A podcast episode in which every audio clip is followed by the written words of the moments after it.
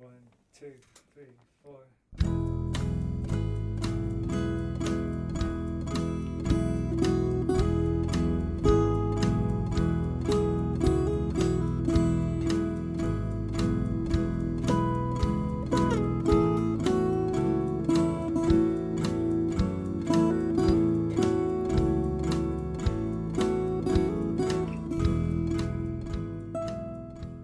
You are listening to Skylight, the Skylight Books podcast.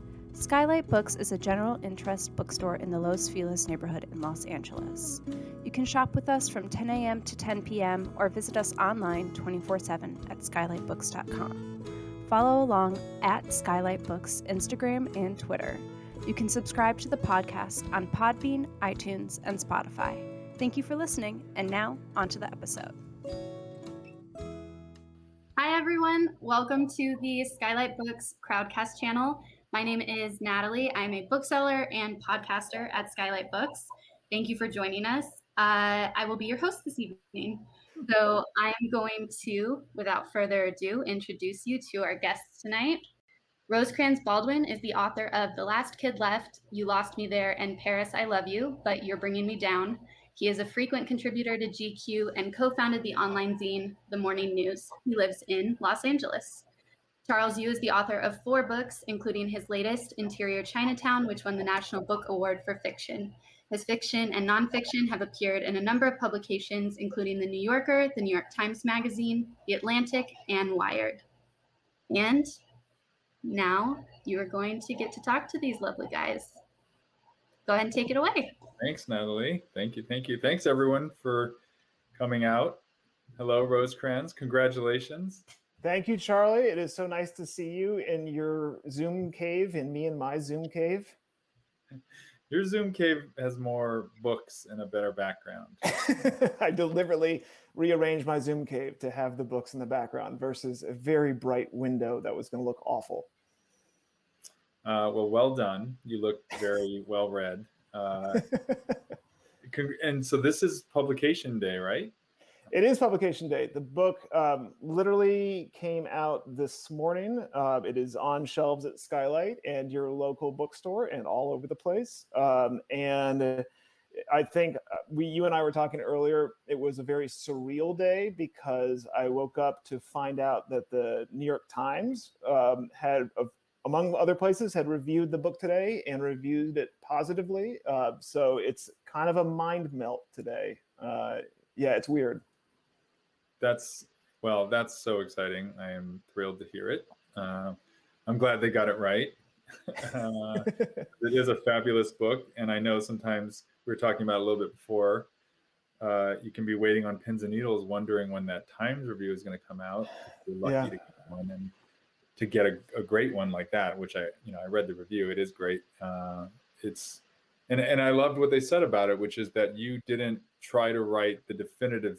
history of LA. You wrote something both deeper and I would say more, I don't want to say personal, but you wrote something that really um, uh, was quite an exploration. Um, yeah. That's fair to say. Um, so I just would love to hear you talk first about, you know, I was, I skipped over my first question, which is the obligatory how has the pandemic treated you? we can we can come back to that since we're already talking about the book. Let's talk about the book um, because who wants to hear about that? Honestly, no. um, uh, how did this book happen? What can you tell us about it? Because it is such a you know unique uh, work, and I, would love to hear you talk about it. Yeah, I would love. Thank you. That's a. I would love to tell you. Um, what happened was um, we moved to Los Angeles about six years ago. Um, my partner Rachel and I, and I had these two very strange sort of um, epiphanies or ideas or thoughts, pretty or feelings, very early on into moving to LA. One, I felt like I was home, which didn't make any sense to me because I'm not from here, unlike you. Um, I was born in Chicago. I grew up a little bit in Tennessee. I mostly grew up in Connecticut. I studied in other places. I lived in other cities, like, but I really didn't have any connection to LA. Um, but there was an intense feeling, like from the get go, that this was the place for me to be, and that I I just had a really I don't know, not necessarily romantic, but just a, a, sense of gravity here. And two, I didn't understand it at all. Like I found LA confusing and maddening and beautiful and weird and enormous and so diverse. And I just got hungry to just learn everything I could about LA. So I just started reading every book that someone would recommend to me. I would go to the library, I would find novels and poetry and history books. And so over time, um, I started realizing that LA is so much bigger than all the cliches that are attached to it. But the cliches sort of linger, right? And that LA is very vast in ways that really resist single stories, that resist the idea that you can contain or explain LA. Like LA doesn't care about being explained. Um, and yet there's all these stories here that are sort of sitting there untouched. And so there was an article that came out in Forbes magazine in 2010 and it made the argument that the idea of a city state, and so just really quickly, um, just to explain this, a city state, the concept is the idea that there's a metropolis and a surrounding sort of area. It's uh, sovereign onto itself, has lots of trade, has a diverse group of people living there, depending on each other, depending on the resources nearby.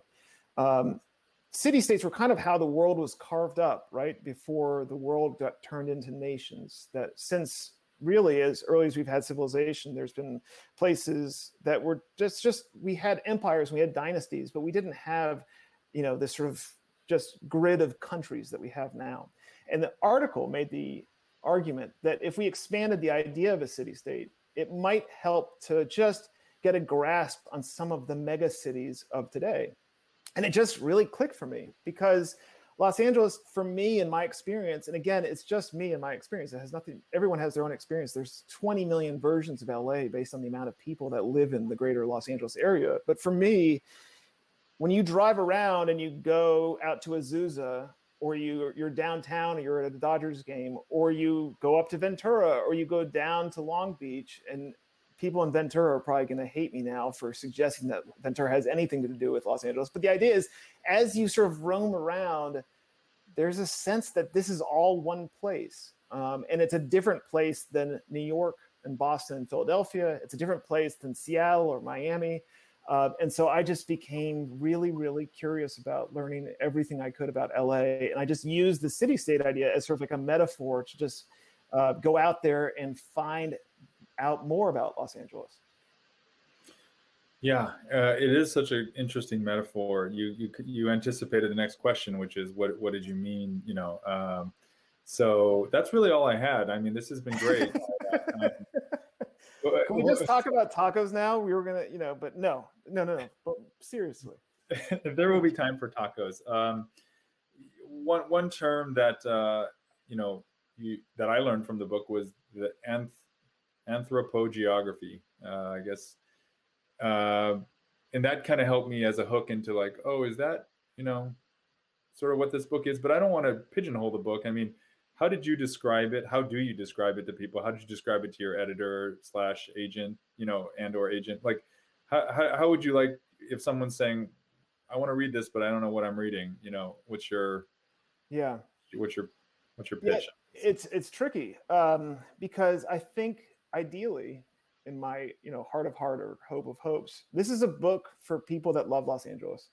And this is a book for people that hate los angeles. Uh, there are people interviewed in the book who struggle between those two ideas. Um, i think when i talk about the book it's kind of a, a story about a city that's told through its people because each chapter has sort of one from i think six out of the seven chapters has one significant person or character um, is someone that I just met over probably about three or four years of reporting and research that went into this book. Uh, that I met that sort of represented something about Los Angeles to me, and they were generous and kind enough to let me just sort of follow them around for a while and just interview them a ton and learn about their lives and now share it. So I think it's a little bit of a story of a city told through the people that represent it in different ways. Um, I think it's a little bit I mean, I'm not a sociologist. I'm not trained in any way. I'm at best a hack journalist. Uh, you know, I'm just a very deeply curious person. I think. I think I really find people really interesting, and so Los Angeles offers an enormous amount of stories, an enormous amount of people that if you begin to sort of, it's like I was just telling this to someone the other day, but like Los Angeles doesn't care that if you if you don't try to enjoy Los Angeles, you're not going to enjoy it very much. If you don't sort of go out there and try to get it, it's not going to give back much to you. You can just sit in your neighborhood and um, and that will be your experience. Uh, but when you do begin to sort of reach out and embrace it and uh, ask questions about it, you get this enormous return on your investment. I don't know why I went for a financial metaphor, but it's it's like among the least things that I understand. But um, it is to me, it gives back so much when you just give a little, and it's just yet another reason why I love living here so much. Yeah, when I think of LA, I think of ROI for sure. It's just all about what what it, what are you giving me? Um, this is great, you quote Sam Sweet that LA is not a city that presents itself to you. That's uh, right. It, it rewards you, as you were just saying. So, I, and I love that. I think that's so true. That's when people come out from you know the East Coast or or wherever and say, "Where should I go? What should I do?" I'm like, uh, I can't help you. You know, like uh, I, Yeah. I but you you're gonna. It's a terrible place to be a tourist. I would never wish this place upon someone as a tourist. And it's it's a secret, I think, about obviously though, you know, let's be real, Los Angeles is a terrible place for many people. It's got enormous problems. It's got um, I mean, I, that's what I think some of the stuff I talk about in the book is that LA isn't necessarily um, if you're looking to explain the United States by staring at Los Angeles closely enough, it's not to it's not going to um, be the solution to that challenge. It is, however, um, a place that contains. It's obviously the face of the homelessness problem that is right now afflicting so much, particularly of the Western United States. It is a terrible study in the climate crisis uh, and how we are being affected by it. It is the income disparity here is, frankly, I mean, it's like disgusting. It is really, really gross. Um, and I get into some of this stuff in the book. Obviously, I'm, I'm dwelling on some of the problems right now because there's so many of them, and that Los Angeles, I think, does bring to Los Angeles, it's very hard to hide some things in Los Angeles except money. Money gets hidden. There is so much wealth here that's buried away that people don't see. But a lot of the problems that in other places get tucked away here are really played out. Um, and there's good and bad about that, you know. Um, I don't know how you feel about that. I, I think I lost track of the question. Yeah, no, I, I I'm I'm listening to you because I'm I'm I I, I feel the truth of what you're saying, and I'm curious about where it comes from in terms of what do you think it is about LA, especially having come here, you know, um, relatively recently, uh, that that that gives rise to what the what you're talking about. That certain problems play out here, whereas they could be tucked away. Is it that it's more spread out? Is it something culturally? Is it I think in, in part we are um, helped is the wrong verb here, but we this is assisted by the vast numbers of people that live here in all strata of our economy. It is assisted by uh, the density and also the sprawl at the same time. There's certain neighborhoods that resist density that don't want to see apartments built up on top of you know bus lines or in their neighborhood, and there are certain areas that are ranches that have. I was I just was reading the other day about the enormous diversity of animals and uh, flora and fauna that exist in Los Angeles County. Apparently, it is second only to Hawaii, uh, which I didn't. I know that how wild Los Angeles can be. If you just go for a hike in Griffith Park tomorrow, you might run into a rattlesnake. But it was sort of startling to me to hear that about Hawaii. I was like, wow. Um, so why we see these problems in Los Angeles versus more evidently than other places, I don't have a good answer. Uh, except I just know it in my bones. And you drive around and you can see uh, both the despair and and the greed, and also just sort of the extraordinary beauty and the kindness between people. You know, it's not another person I interviewed, Kit Rachlis, magazine editor, publisher. You know, he made the point that people here more or less live in harmony. Um, you know, you can read the news headlines and see terrible ideas about you know violence or disturbances or social uprising, and that has all the positives and the negatives too. But uh, people more or less live in harmony here, and that's not an easy thing or an automatic thing. I think for a for a society, and it's just another thing that just makes LA so terrific.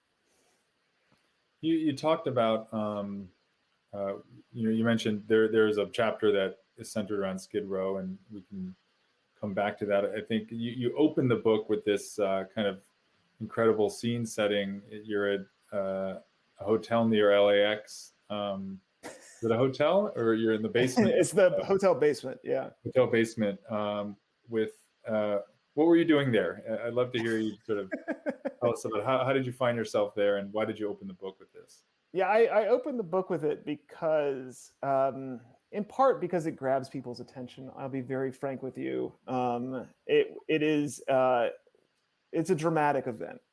I got involved with a group that practices a certain radical type of self-help. Uh, self-help, I think it's not uh, it's it's a cliche probably to say, but it doesn't mean it's not true that self-help is kind of a big thing in Southern California, perhaps more here than in other places. And it can have a lot of forms, and some of them are woo-woo, and some of them are quite beneficial. Not to say that woo-woo is not beneficial to people, but it has a, a gamut. And this group uh, had the idea that, uh, or it was suggested by their materials, and you're going to notice me being very careful about my speech right now to avoid any legal entrapments. Uh, they had certain ideas about how your the things that have gone bad for you or wrong, or perhaps you've just had real bad experiences in your life that they could sort of, in a sense, deprogram you and reprogram you into a better version of yourself. And so this led to five or six days and nights of very intense group experiences with about 200 other people in a dark room in a basement where we are wailing and gnashing our teeth. And you're just hearing people talk about the most intense experiences and tr- crimes and traumas of their lives. And meanwhile we are being attended by a staff that I'm pretty sure had no medical training and no real training in psychotherapy and was just running us through these games and exercises that it turned out were based on a group from the 1970s and 1980s that achieved a huge following of uh, by doing similar exercises. And then basically again i think this is true uh, got sued out of existence because of too many people who had very adverse reactions while doing their trainings with them uh, and so yeah so i did that for the book among a lot of other things uh, and I have a feeling my parents are probably listening to this right now. So, mom and dad, when I talk about the fact that I was screaming at you in the dark, it's true, but it was kind of concocted for the moment. Um, well, that it's it, it is it does grab your attention. Uh, it's, it's very exciting. Uh, I, I, won't spoil it. Um, you you also write about a place that you know uh, is has I, I have a connection to, which is Lakewood. Uh, yeah. Uh, my parents briefly uh, owned a, a, house in Lakewood. Um, and so I, I, visited there. My dad actually used to work near there. And, and uh, what was it about Lake? You know, if, if, you're not from LA, even if you are from LA, you probably, unless you have a specific reason to think about Lakewood, you, you know, it's not like, you know Malibu or you know uh, yeah it doesn't roll off the tongue as like the top destination for people getting you know in a taxi at LAX. Uh, Lakewood, uh, I was interested because of an author named DJ Waldie who wrote a magnificent book about Lakewood. Uh, Lakewood came into existence practically overnight. It was uh, a one of the first sort of manufactured communities. They were putting up houses at a ridiculous clip in land that previously had nothing there. And suddenly there were tens of thousands of houses and people lining up where they could pick out their cookie cutter home, but they had a variety of finishes and sort of a different layout. And Waldie has lived there all his life and worked in the city government, but also wrote this remarkable book about what it's like to sort of uh, live in essentially the suburb of suburbs. Um, and I just wanted to see it for myself. And so, you know, part of the process of this book was me just emailing and calling up and texting just dozens of people to see if they would just talk to me and give me an idea about what their experience of Los Angeles is like. And so I went down and interviewed him and spent a day just sort of driving around Lakewood and just the precision of that community, how it was laid out and seems so manufactured. But when you're going around, is really genuine and there's like a real throbbing heart in that community And Waldie made a great comment to me, which is I asked him, you know, do people in Lakewood, so anyone who's doesn't live here isn't familiar necessarily with the geography of Los Angeles. Lakewood is a community that's sort of in the southern um, part of Los Angeles. As you perhaps, if you're driving from Dodger Stadium, which is a landmark I use a lot in the book because of people just being familiar with it who live outside of Los Angeles. If you drive south from Dodger Stadium, you know, about 45 minutes to an hour later, you might be able to pull off depending on traffic for Lakewood as you're headed towards, for example, Long Beach. Um, and it is just this beautiful little community. And I notice all these Dodger pennants and people with various team signs, the same things you see anywhere else for, you know, if you drive for two hours in any direction. And so I asked Waldie, I was like, does Lakewood consider itself part of Los Angeles? And he was like, no, we are not part of Los Angeles. There's no way we're part of Los Angeles. He's like, but we are part of LA. And we may admit that to ourselves grudgingly, but there is that sort of larger sense of identity, a larger sense of being attached, even if it's just an emotional thing, even if it's something times out of spite and not affection, that this megalopolis, this massive amoeba, sort of has all these tendrils. God, I'm really botching my metaphors, but you get the idea. Uh, no, that's, uh, it, I think that's, uh, you know, you, this is something that the book does so well, um, which is it does feel like tendrils, and you don't know where one's going to lead to another, and you you weave the parts of it on sort of a macro scale, but also on a sort of paragraph scale. Um, Yeah. So beautifully, it feels like what it is, which I think is a novelist and a journalist who's who's just taking on a place and a topic and an idea in a lot of ways. Uh, and you you you you talk a lot in the book about uh, Octavia Butler um, and Joan Didion, and I think there are. It, it felt like I mean I, guess I'm I'm about to just formulate an incredibly open-ended question that isn't really a question, which is how, how you know I, I have a list of things that I would like to ask you about. You know, Angela, about you know Jen Tulloch. I don't know if that's you you know Henry the Gambler, but I don't know how to ask you questions other than just to say, you know, one, people should read the book. It's buy everything, buy everything now. Wait, hold on. No, let's do product placement. This will feel super genuine right now. Hi. Oh, you mean this book? Nice. That book. that book. Okay, now my publisher's happy. Great. um, but I feel like I'm not doing it justice, and I, I, I, I guess I want to, before I kind of move on to a, another set of questions, is ask you what else in the book specifically, or in your research, or that you found that you, you know, would want to share. Yeah. Well, I, you know, a couple. Let's see, because there's interesting. There's a lot of interviews that didn't make the book. Um, you know, for example, one that did make the book, but since you brought him up earlier, Sam Sweet, um, who is the author of All Night Menu. I mean, this is for anyone who's listening, who's an LA head, who just enjoys learning or thinking or talking or complaining about Los Angeles. There's a guy named Sam Sweet who has done this wonderful series of self-published booklets called All Night Menu. You can just Google Sam Sweet All Night Menu. I don't know if any more of them are for sale. I hope so. But Sam has gone around Los Angeles for years. He's this remarkable amateur historian, and each booklet has eight stories in it, I think. Forgive me if I, Sam, if you're listening, if I get this wrong, but I think there's like eight stories in each one. And each story, the title of it or the idea behind it is just an address somewhere in the vastness of LA. And then he walks you back through what makes that address special. It could be the skating rink where NWA arguably got its start. It could be an address where a famous painter on the west side sort of was working when people didn't know them to be famous. It's just this terrific way when we're so habituated in Los Angeles to thinking about our experience in terms of addresses and car trips and how long is it going to get from me to over to my friend's place and is my friend worth seeing if it's going to be 45 minutes in traffic on a Saturday. Um, it's a, just a wonderful. So Sam is an example of just someone I just was lucky enough to be introduced to. Um, let's see. Um, I think you know who is really inspiring is um, Lynell George, uh, wonderful, one of my favorite LA writers, um, who recently published a fabulous book about Octavia Butler and about Butler's process to creating herself. And so, for anyone who doesn't know who Octavia E. Butler uh, is, perhaps one of the greatest American science fiction authors. Uh, first science fiction author to win a Genius Grant. Um, not to mention, really, sort of one of the you know first black female or the first black female um, science fiction author to break through, author of blah blah blah, so many amazing books. But as a Los Angeles author, it's hard to top her. I mean, there's not many who have had such a huge influence on the world, but also wrote from such a genuine, deep sort of like um, honesty about what the future may hold for us here. You know, like if you look at a book like Kindred, or you, anyway, it doesn't matter.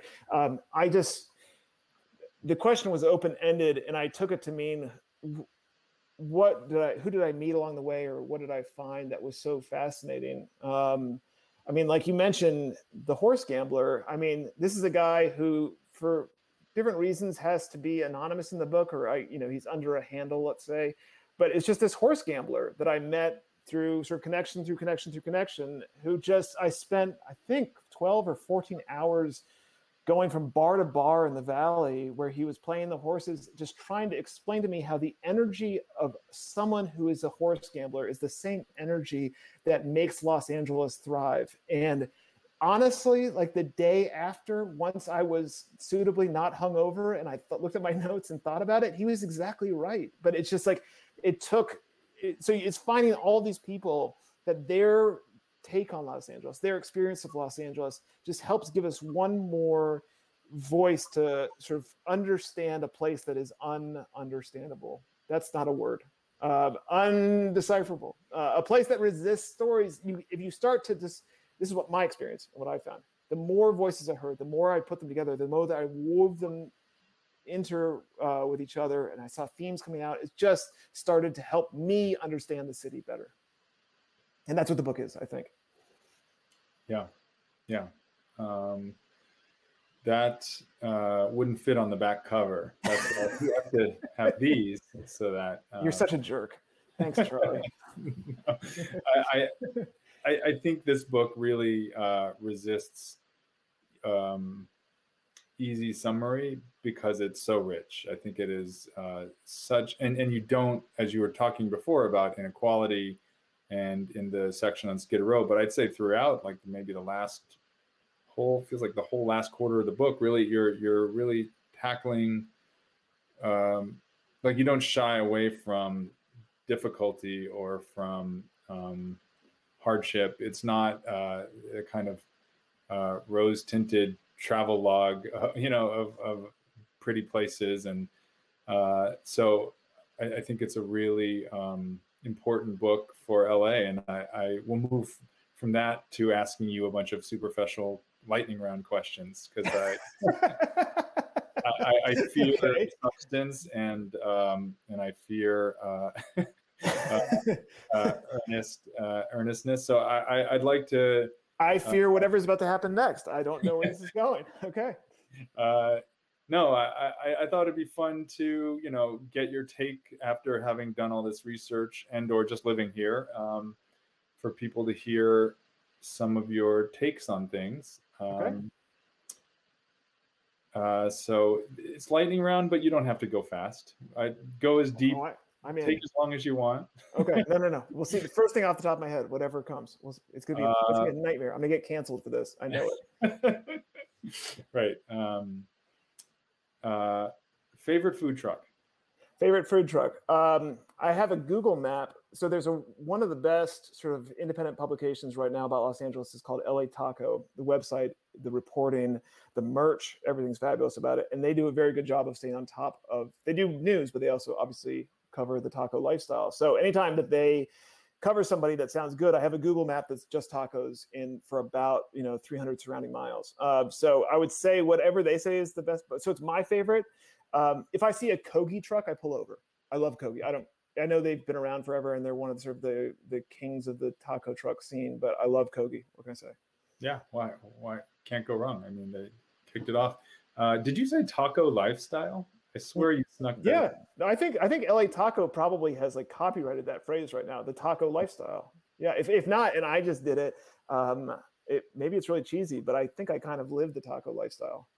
I want to now. I I heard you say it, and I was like, oh wow, that was one of those moments in life where like I see where the next phase of things is going now. I should start. I, I will after this. I will message you, and we will go out for tacos next week in Orange County. That would be uh, uh, favorite burger.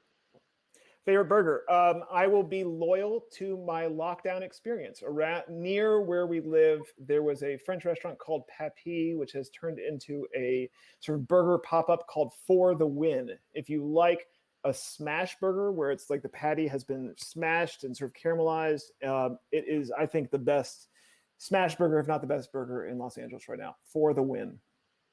Excellent. Uh, favorite bar. Favorite bar. Uh, I love dive bars, so the drawing room in Los Feliz. Uh, best people watching. Uh, the beach, any beach. Uh, Venice, obviously. Dockweiler. Um, yeah, I mean not not Malibu, um, but yeah, I'd say either Venice or Dockweiler. Um, do you do yoga? Uh, I've been trying to more over the pandemic. Uh, so is this like a best yoga question? Yeah, or place. Yeah, I did. I'm, I'm I'm I'm using YouTube videos that I'm not paying for. It's probably bad. I don't know. I'm I'm, I'm horribly unflexible. So yeah, no. Let's Good answer. next one. Next one. I, I also exercise on the internet. Uh, that should be its own channel. Charles you exercises on the no, internet. not. Yes. Uh, favorite hike. Favorite hike? Uh, I just did the Backbone Trail. This is amazing. It's a 67 mile through hike. It's like a backpacking experience in Los Angeles. You start in the Palisades and you end up in Western Malibu four days later after 67 miles. Um, it's awesome. It is beautiful. It's strange. It's going in and out of sort of like private and public space. Uh, it's amazing. Yeah, the Backbone Trail. You can do it as day hikes too. You can chop it up. I did it. I did it uh, for a magazine article, but yeah, Backbone Whoa, wait. So you camped? Like Yeah, well, so the trick is that some of the campgrounds that where you can normally camp are still closed because of the pandemic. So I did a combination of staying in camp, eh, like camping. So I had like a backpack and a tent and sleeping bag and backpack and stove and not versus a regular stove. I don't know. And uh, you know, and so I was just bumping along. But I also uh, would stay at Airbnbs because the trail itself goes through private neighborhoods. So if you're willing to sort of like hop off the trail and walk a mile, you can usually find an Airbnb pretty close. Oh, that's neat. Did you do this solo or did you do I, this? I did it solo except for the last night and the last day when my friend Victor came along. Uh, I also was wearing boots that were too small, super, super dumb mistake. And so my friend Victor very graciously bought me, brought me a uh, pair of sneakers because my feet were bleeding monsters. Wow. Yeah. So Uh, hi, when when does that article? Are you allowed to say? I mean, that's for Travel and Leisure magazine, and I think it's going to be out this fall. Um, yeah. Cool. Yeah. Um, best freeway. Best freeway. Um, gosh. Um, okay, this maybe be a hot topic, but it's not just one freeway. But I really like, and maybe this is controversial. I really like the interchange of the 101 and the 110 downtown. You know, like the nightmare where it's just sort of like this super um, chaotic, stressful, jammed. You have to cross seven lanes at a time, and so does everybody else, and it's just awesome. It is just like a beautiful uh example of chaos uh so i like that i don't know i mean i also like yell at it but um can we do the can we do the worst freeway Yeah, we can do that. i well. hate the five i hate the five the five is trying to kill me and it's trying to kill everybody else it's the 405 obviously is a nightmare but the five is is evil Um, oh, I missed one. Best view. best view um okay uh, Glendale, uh, Mount um, Mount Tom uh, at sunset. It's Mount Tom. The hike up to the top of Mount Tom is just it's uh, it's literally just like walking up a very steep pair of set of stairs. But when you get to the top, if you're there at sunset, you can see basically the county below you, and then you can see Griffith Park. And Griffith Park doesn't have lights at night except in a couple little spaces, but it's generally dark. And so at night at sunset, the rest of Los Angeles, Greater Los Angeles, is this vast, you know, sea of lights. And then there's this like this dark island in the middle of it, which is Griffith Park, which is the you know this extraordinary place. And it just looks like you're in the ocean and staring at like I don't know Hawaii or just like this dark island. It's it's really beautiful. Uh, yeah. So Mount uh, Mount Tom at sunset or after sunset. great answers. I, I would all of my answers would have been within 200 yards of my house. So, um, mo- best random thing. Best random thing. Um, uh, best random thing. But I'm going to come back to All Night Menu. I'm going to just plug Sam really hard. Uh, it's a great independently published set of booklets about LA. It's fabulous. All Night Menu by Sam Sweet. Okay, here's a little bit of a reach, but you don't have to answer. Best liminal space. Best liminal space. What is a what is a liminal space? I'm not being an asshole. I really. I, my I kind of am being one. So, uh, like place between, like it's not really a place. Like I, I think of, you know, like, uh, yeah. Okay. yeah, a place that's not really a place in Los Angeles and is the best place that's not really a place in Los Angeles. Clearly, I'm stalling. Uh, Hollywood. Um, the Hollywood, I say that because um, I remember shortly after we moved here and we re- mentioned to someone at a lunch or something that we lived in Hollywood. He was like, he was really condescending. He was like, Hollywood doesn't have anything. There's like no character to it. Um, there's no soul to it. And I mean, maybe that's true as a neighborhood, but it's really not.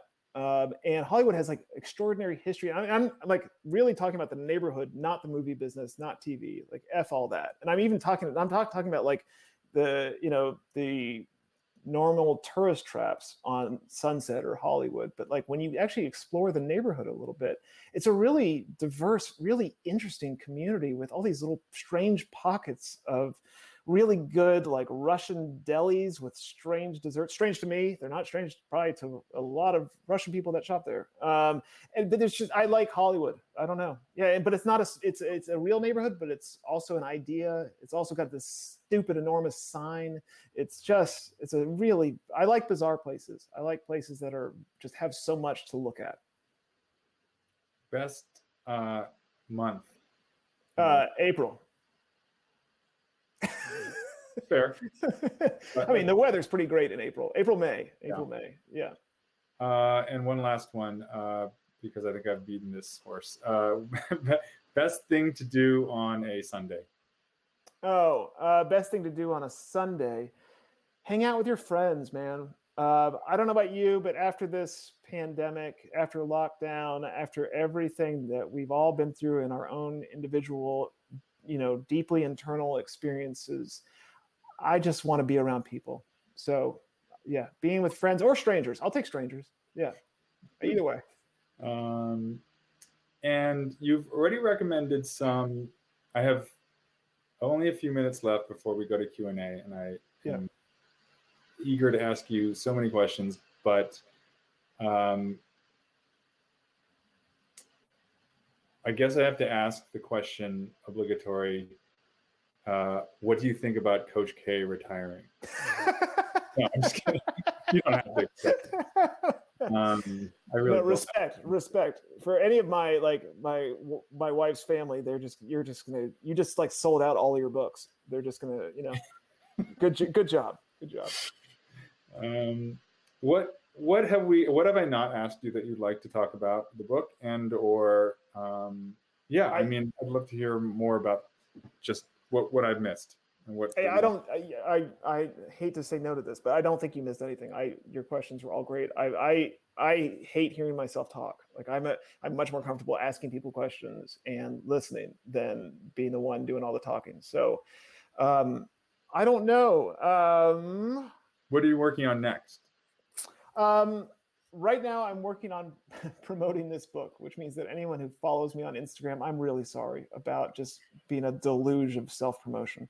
Um, other stuff, uh, there's some magazine articles in the work. There's some stuff that Rachel and I are doing in terms of uh, screen work. Um, and there is a book that has a glimmer in my eye that I just can't figure out yet. That uh, let's see how it is a sort of murder mystery erotic thriller set in rural France. Um, yeah, I yeah, I'm not. I, I'm really uncomfortable talking about that in public because it's really just a really bad draft on my hard drive. But yes, Wow. that that seems to be something.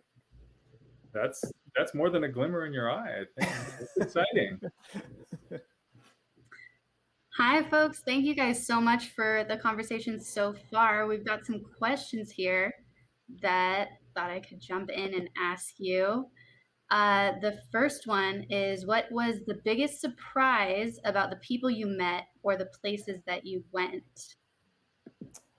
I think the biggest surprise among the people that I met, which is um, which stands out to me more between the two questions, is how different people's experiences of Los Angeles are. There is no single experience here, and I, I, I feel like this might seem kind of basic as a response, but in discovering that what LA means to people is literally, you know, as as individual as the millions of people that live here. There are very few things that connect everyone. Um, and it was extraordinary to hear how different each person's experience of living in Los Angeles was for joys and highs and pains and lows. And there were certainly things that connected them. Um, and I've tried to sort of draw those out in my book. But it really brought me back to the idea that this place is a very different kind of city than yes, obviously in New York, everyone's got their own take on New York. In San Francisco, there, you know, not everyone works for Silicon Valley, I don't think. But uh, in Los Angeles, there's just a sense of people sort of uh, living on the edge uh, was a unifying common thread, whether that is uh, on the edge of great success or on the edge of just everything falling apart. Um, and then also there's a great humdrumness to Los Angeles. So sometimes it feels like nothing's happening here, and sometimes it feels like everything is happening all at once. Um, so, but again, it was really about the variety of people that I was just so blown away by, and really, I really treasured. What was the first thing that struck you about LA? Uh, it smelled like flowers. Uh, that was weird. It was like like week one. I was driving. I was in traffic. I think I might have been on the 101, and it smelled like flowers, and it didn't look like flowers. Uh, there's a sort of city planner in the book that I interviewed named James Rojas, who uh, talked a lot to me about in the in the book about how Los Angeles is a gritty place, right? There's it's not cozy is the word that he would use, um, and that by cozy meaning partly an aesthetic thing that certain cities have a filigree aesthetically uh, that suggests warmth. Um, and Los Angeles doesn't do that. Los Angeles is concrete and grit and sand and barbed wire um, and harsh temperatures and, and harsh surfaces. But at the same time, there is extraordinary social capital. There's extraordinary warmth from people. Uh, there's a general sort of niceness and kindness uh, once you get past people's tough exteriors. And he really localized it. He's a city planner from originally from um, East LA, and he spent time in Paris and he went to MIT. But he came back here and was talking about how in particularly in Latino neighborhoods in Los Angeles, you just see so many people out in their front yards or on their front porches or out sort of interacting with one another in a driveway or on the sidewalk or in the front yard. And it's not a closed society, it's not a hidden experience. And that is something that is just really warm and special in a way that is just you don't see necessarily in other places. But flowers, the smell of flowers was strange. What advice would you give to a recent transplant trying to feel more at home in LA? Of course, after reading this book. nice, great plug. Um, just what worked, what has worked for me to make Los Angeles meaningful and to develop a connection was really getting out there and um, realizing that I, unfortunately, because I'm not inclined to do this naturally, that I needed to be the one to put a foot forward. Um, and by virtue of putting myself in the places, I just found it so much richer. Uh, a very quick example would be last night I went out for a beer with a friend that I made by virtue of both of us, him working, me volunteering at Dodger Stadium uh, during the testing and vaccination um, period there at the stadium. And I did it kind of on a whim. A friend of mine told me if I did it, I would get a free hat. It's, this is not a joke. I honestly like free hats that much. Um, but I but I also wanted to do it because my friend was doing it.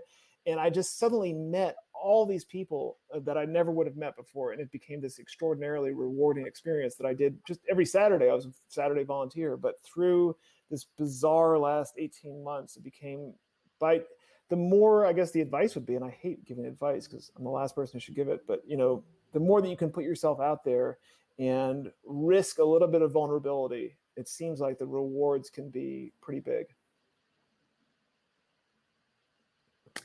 How was it writing a book during COVID when you had to spend a lot of time with other people in different parts of the city? Would the Yeah. book have been different pre-COVID?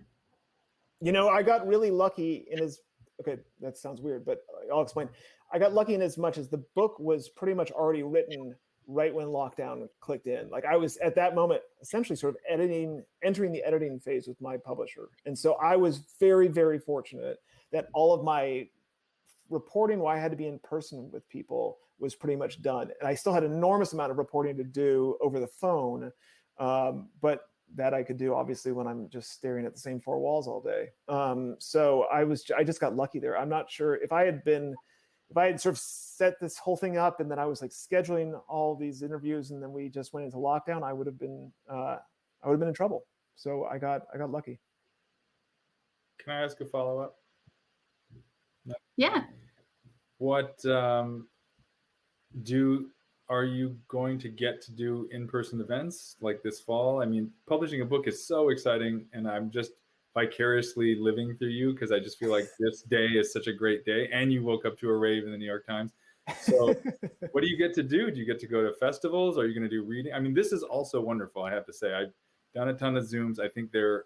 I, I hope they actually keep going because I think there's so many events that work well online as, as well. But in person, you know, I, I'm just curious, What is your book tour year look like? Yeah, there there really isn't anything. It's a lot of this. Stores are only gradually starting to reopen, and they're having to figure this out. And um, I do know I have one event that's in public in person. It's going to be in July for anyone in Los Angeles. Uh, there is a wonderful place in Los Feliz called the Philosophical Research Society. I will be in conversation on stage there. Uh, you can find rosecransbaldwin.com, just click events, it's there. Um, but that's the only, right now, Charlie, the only in person event that is scheduled. You know, knock on wood, fingers crossed, there is a chance for more because, like you, you know, the, one of the best parts about publishing a book is meeting people that are excited to read it or don't know anything about it or have read it and they have opinions. Uh, they loved it, they hated it, they just want to let you know. And so the festival circuit, as far as I understand, is not nothing's sort of on the books at this point. But you know, we'll see. And I think we have one more question. It also seems like a pretty great one to end on. You talked about a sense of harmony, but many would say the city is pretty segregated. Where can you find a cross section of people coming together in a way that's uniquely LA besides freeways and taco trucks? Besides, what was the last part? Besides what? Freeways and taco trucks. It's a great question. It's actually a question. Yeah, come, it's a question I pose to a lot of people. I'm sorry. Go no no go. Coming out of this. I was just going to finish coming out of the pandemic. We're all like Charlie just mentioned back out of virtual events. How do we how do we find those in person or liminal spaces to find our ways to come back together now? I'll tell you. Uh, so it was a question that I posed to a lot of people because Los Angeles is extraordinarily segregated, and it has a great, great meaning large history of segregation, particularly um, in certain pockets of uh, of the city. But it's not a place where it's you know that it's hidden at all. Um, and I, one of the people that I interviewed that was sort of the most astute and just had so much to say about this was Erin Kaplan. Erin Kaplan was a longtime reporter and writer and columnist and essayist for the Los Angeles Times, and uh, most recently is now a columnist for the New York Times. Um, and she lives in Inglewood and was really generous with her time with me. And we were having this conversation, and I think the place that she pinned down is the place where everyone meets is the beach. And I know that sounds a little bit obvious or easy, but the truth is there aren't many places where people you know, gather, except lately, frankly, in the protests that rose up, you know, in response to the murder of George Floyd and other Black Americans by the police. And you saw, you know, in the protest march, you saw these extraordinary diversity of people, of people meeting and coming together for that. But now that we're here, yeah, I don't know. I think everyone needs to grab a bathing suit or not. You know, maybe you need to just grab an enormous shawl, whatever it is that gets you to the beach. Uh, I think the beach is a space where people, you know, can be. I don't know, freely mingling among all their weird, you know, neighbors. Um, but other than that, Los Angeles kind of lacks for those common spaces. It would be extraordinary if we had more of them. And do you guys have anything else you want to share? Any last questions that came up before we close up? Uh, Charlie, tacos next week. Yes, uh, yeah, I think that sounds good. we'll meet uh, Well, on the freeway on the Okay. five. on the five. Great. You nightmare. Thank you both so much for joining us. Thank you again from Skylight Books and the LA Public Library for co sponsoring with us. Thank you to all our guests who joined us here tonight. And make sure to buy your copy of Everything Now uh, from Skylight Books. And the replay of this conversation will be available shortly. Thank you for listening to the Skylight Books podcast series. Please don't forget to visit our website at skylightbooks.com and make sure to follow us on Twitter and Instagram. Also, don't forget to subscribe to this podcast for more author talks and bookseller conversations. You can find us on Podbean, iTunes, and Spotify. Stay safe and healthy, and we hope to see you back in our store soon.